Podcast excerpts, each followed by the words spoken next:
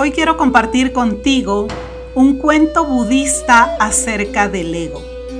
Mi nombre es Joana Soto y hoy voy a compartir contigo la historia de El monje y el helado de chocolate.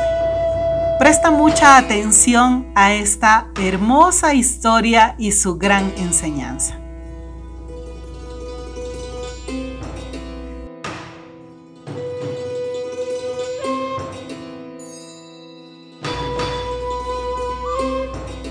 Muchas veces hemos oído nombrar al ego como el causante de la soberbia o culpable del sufrimiento de una persona ante una situación indeseada.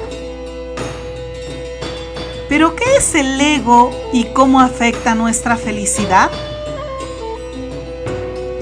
Para la psicología occidental, es una representación que hemos elaborado de nosotros mismos en cambio, desde el punto de vista budista, el ego es una actividad, la tendencia recurrente a identificarnos con cualquier cosa que mantenga esa representación que creemos ser.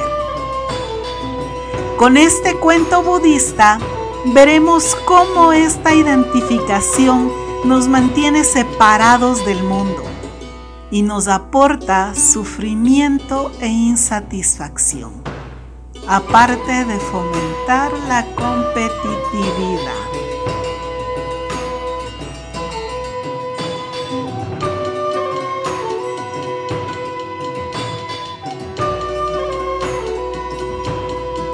La felicidad no es algo que haya que obtener. Por otra parte, Usted es siempre la felicidad. Ese deseo nace de la sensación de estar incompleto. ¿Para quién existe esa sensación de estar incompleto? Averígüelo. Usted está dichoso cuando duerme profundamente. Ahora no lo está. ¿Qué se interpuso entre esa dicha y esta desdicha? El ego. Busque su origen y descubra que usted es la felicidad.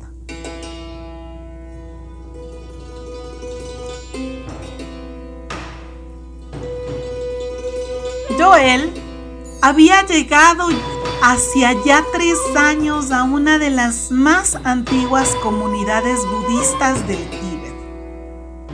Y allí ansiaba ser ordenado para convertirse en un monje ejemplar.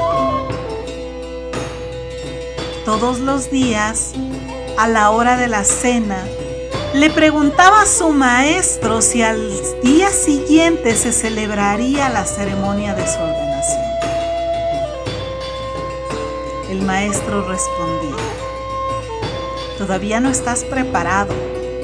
Primero debes trabajar la humildad y dominar tu ego, le respondía. ¿Ego? El joven no entendía por qué el maestro se refería a su ego. Pensaba que merecía ascender en su camino espiritual ya que meditaba sin descanso y leía a diario las enseñanzas del Buda. Un día, al maestro se le ocurrió una manera de demostrarle a su discípulo que todavía no estaba preparado. Antes de dar comienzo a la sesión de meditación, anunció, quien medite mejor tendrá como premio un helado de chocolate, añadió Joel. Tras un breve alboroto, los jóvenes de la comunidad comenzaron a meditar. Joel se propuso ser el que mejor meditara de todos sus compañeros. De esta forma, le demostraré al maestro que estoy preparado para la ordenación y me comeré el helado, concluyó Joel.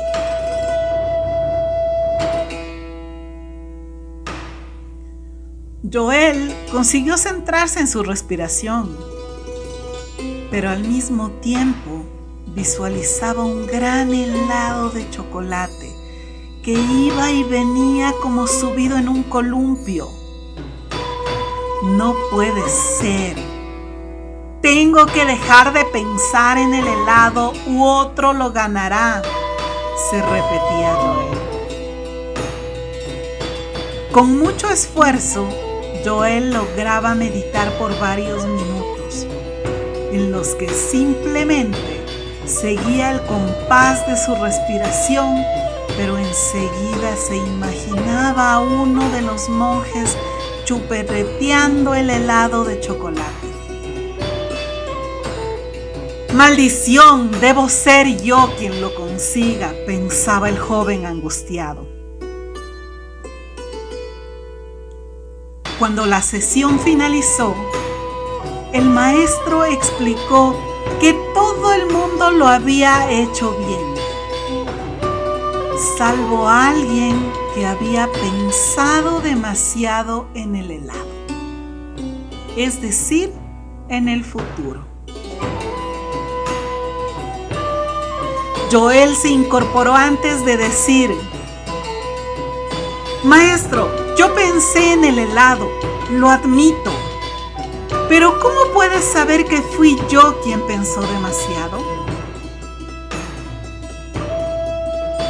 El maestro respondió, no puedo saberlo, pero sí puedo ver que te has sentido tan aludido como para levantarte e intentar situarte por encima de tus compañeros.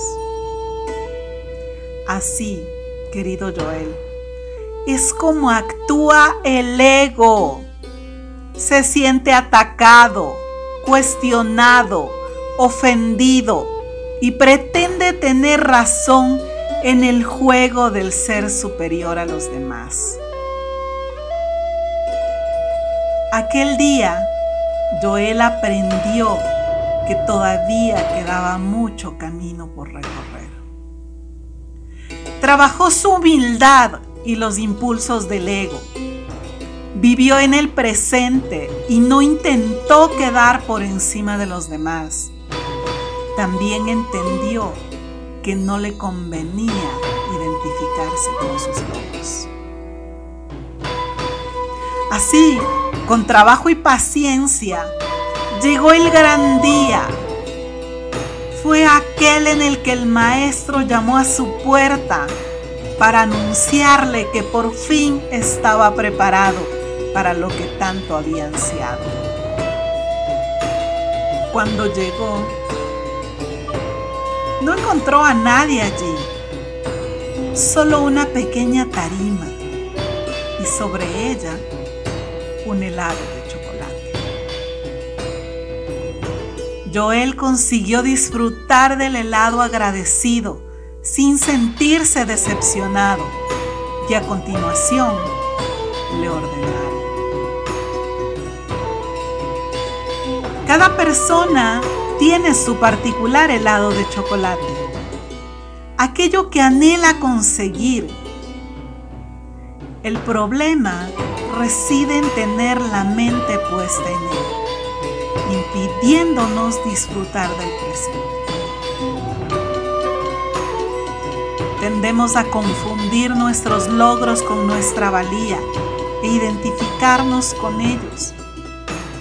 El ego se encarga de empujarnos a desear quedar por encima de los demás y ofendernos si alguien nos señala algún fallo. Si logramos detectar nuestro ego y desactivarlo, automáticamente abandonamos la necesidad de criticar, discutir, competir o juzgar. Así, nos deshacemos del papel de víctima, del sufrimiento que conlleva no cumplir con las demandas del ego y conseguimos disfrutar de los demás. ¿Y tú? ¿Estás listo para detectar tu ego y desactivarlo?